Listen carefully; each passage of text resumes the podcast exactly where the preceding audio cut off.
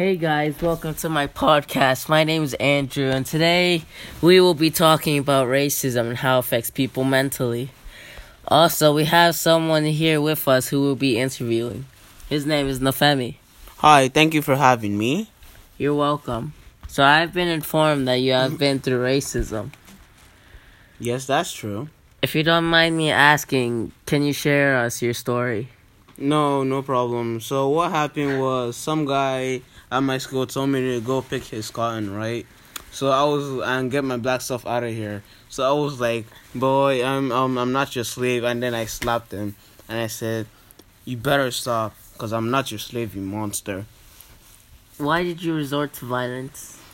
Well, because um because mentally, like I felt angry. So every time I'm angry, like I couldn't see anything else around me, Had to punch. So I just slapped him instead of punching him, so I don't get in trouble. Is Yeah. that the only reason? And also because. And also because um well, I didn't feel I didn't feel happy, and I thought that was how everybody else saw me, like a tool to be used and sold. So yeah, that's how I felt. Okay, next question. How would you say this affected you mentally? I would say it affected me mentally because I started to think that um everybody just thought I was something to be used and sold, and I was a slave to like I looked like a slave to them. Well, you obviously look like a normal human being to us. Well, I would like to thank you for coming and sharing us your story. No problem. Goodbye. Goodbye. Now we will talk to our next victim of racism.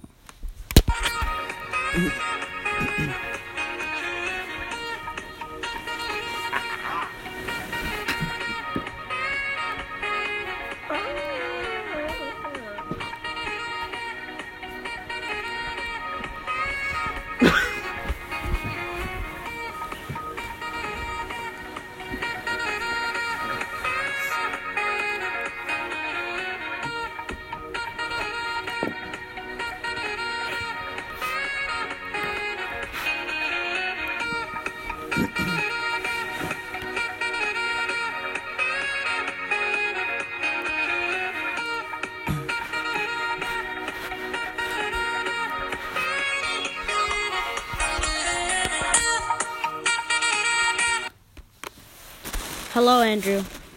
Hello, Anbar. It's Abner. Abner, uh, that is that correct? Yes. Okay, so Abner, would you mind telling us how you were a victim of racism? Uh, not at all. So one day after school, I went to the park and played soccer with a couple little friends, but and we were all uh, uh, all Hispanic. And a random kid came up to us and said, "You guys are only good because you're all Hispanic." We all got mad and started arguing with the kid, and he brought us his and then he brought his other friends to support his statement. Well, what did you and your friends do after he said that? We just started arguing back and forth, and like we got too upset, so we just went somewhere else to play. Okay, now I'm gonna ask you some questions about that situation. Yes. Okay, well, first off, how would do you think that's the appropriate way to react to one to that? Yes and no. Yes, because you're like in the moment and like you don't know what to do, and no, because you don't want to start fighting with people because then you'll you'll all get in trouble. Okay, did you affect it? Did it affect you emotionally? Yes, because it made me kind of sad. What did you, what did you do after you felt sad? Um, I went home and um, I talked to my parents about it. And what did they say? That uh, I should defend myself and not care what other people think of me. And what did you decide on? That um, I shouldn't care what people think of me because basically we all are the same. Oh, did you ever see that kid again? Nope. So you're fine now? Yep. Okay. Well, well, thank you for coming. It was kind of a weird experience, but this is good talking to you. Yeah. Um, bye. All right. Bye. Wait, wait, wait. Wait. Yeah, what? Is, is your refrigerator running? Yes.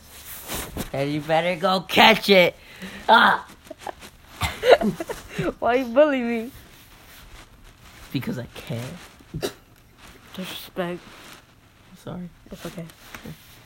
So now that we have heard from these two victims, just know that there will be people who will say things to you. But just know that these same that they are the same as anyone, no matter who they are. This thank you for tuning in on on something channel 321 and hope you guys have a wonderful Tuesday. Okay, bye. Bye.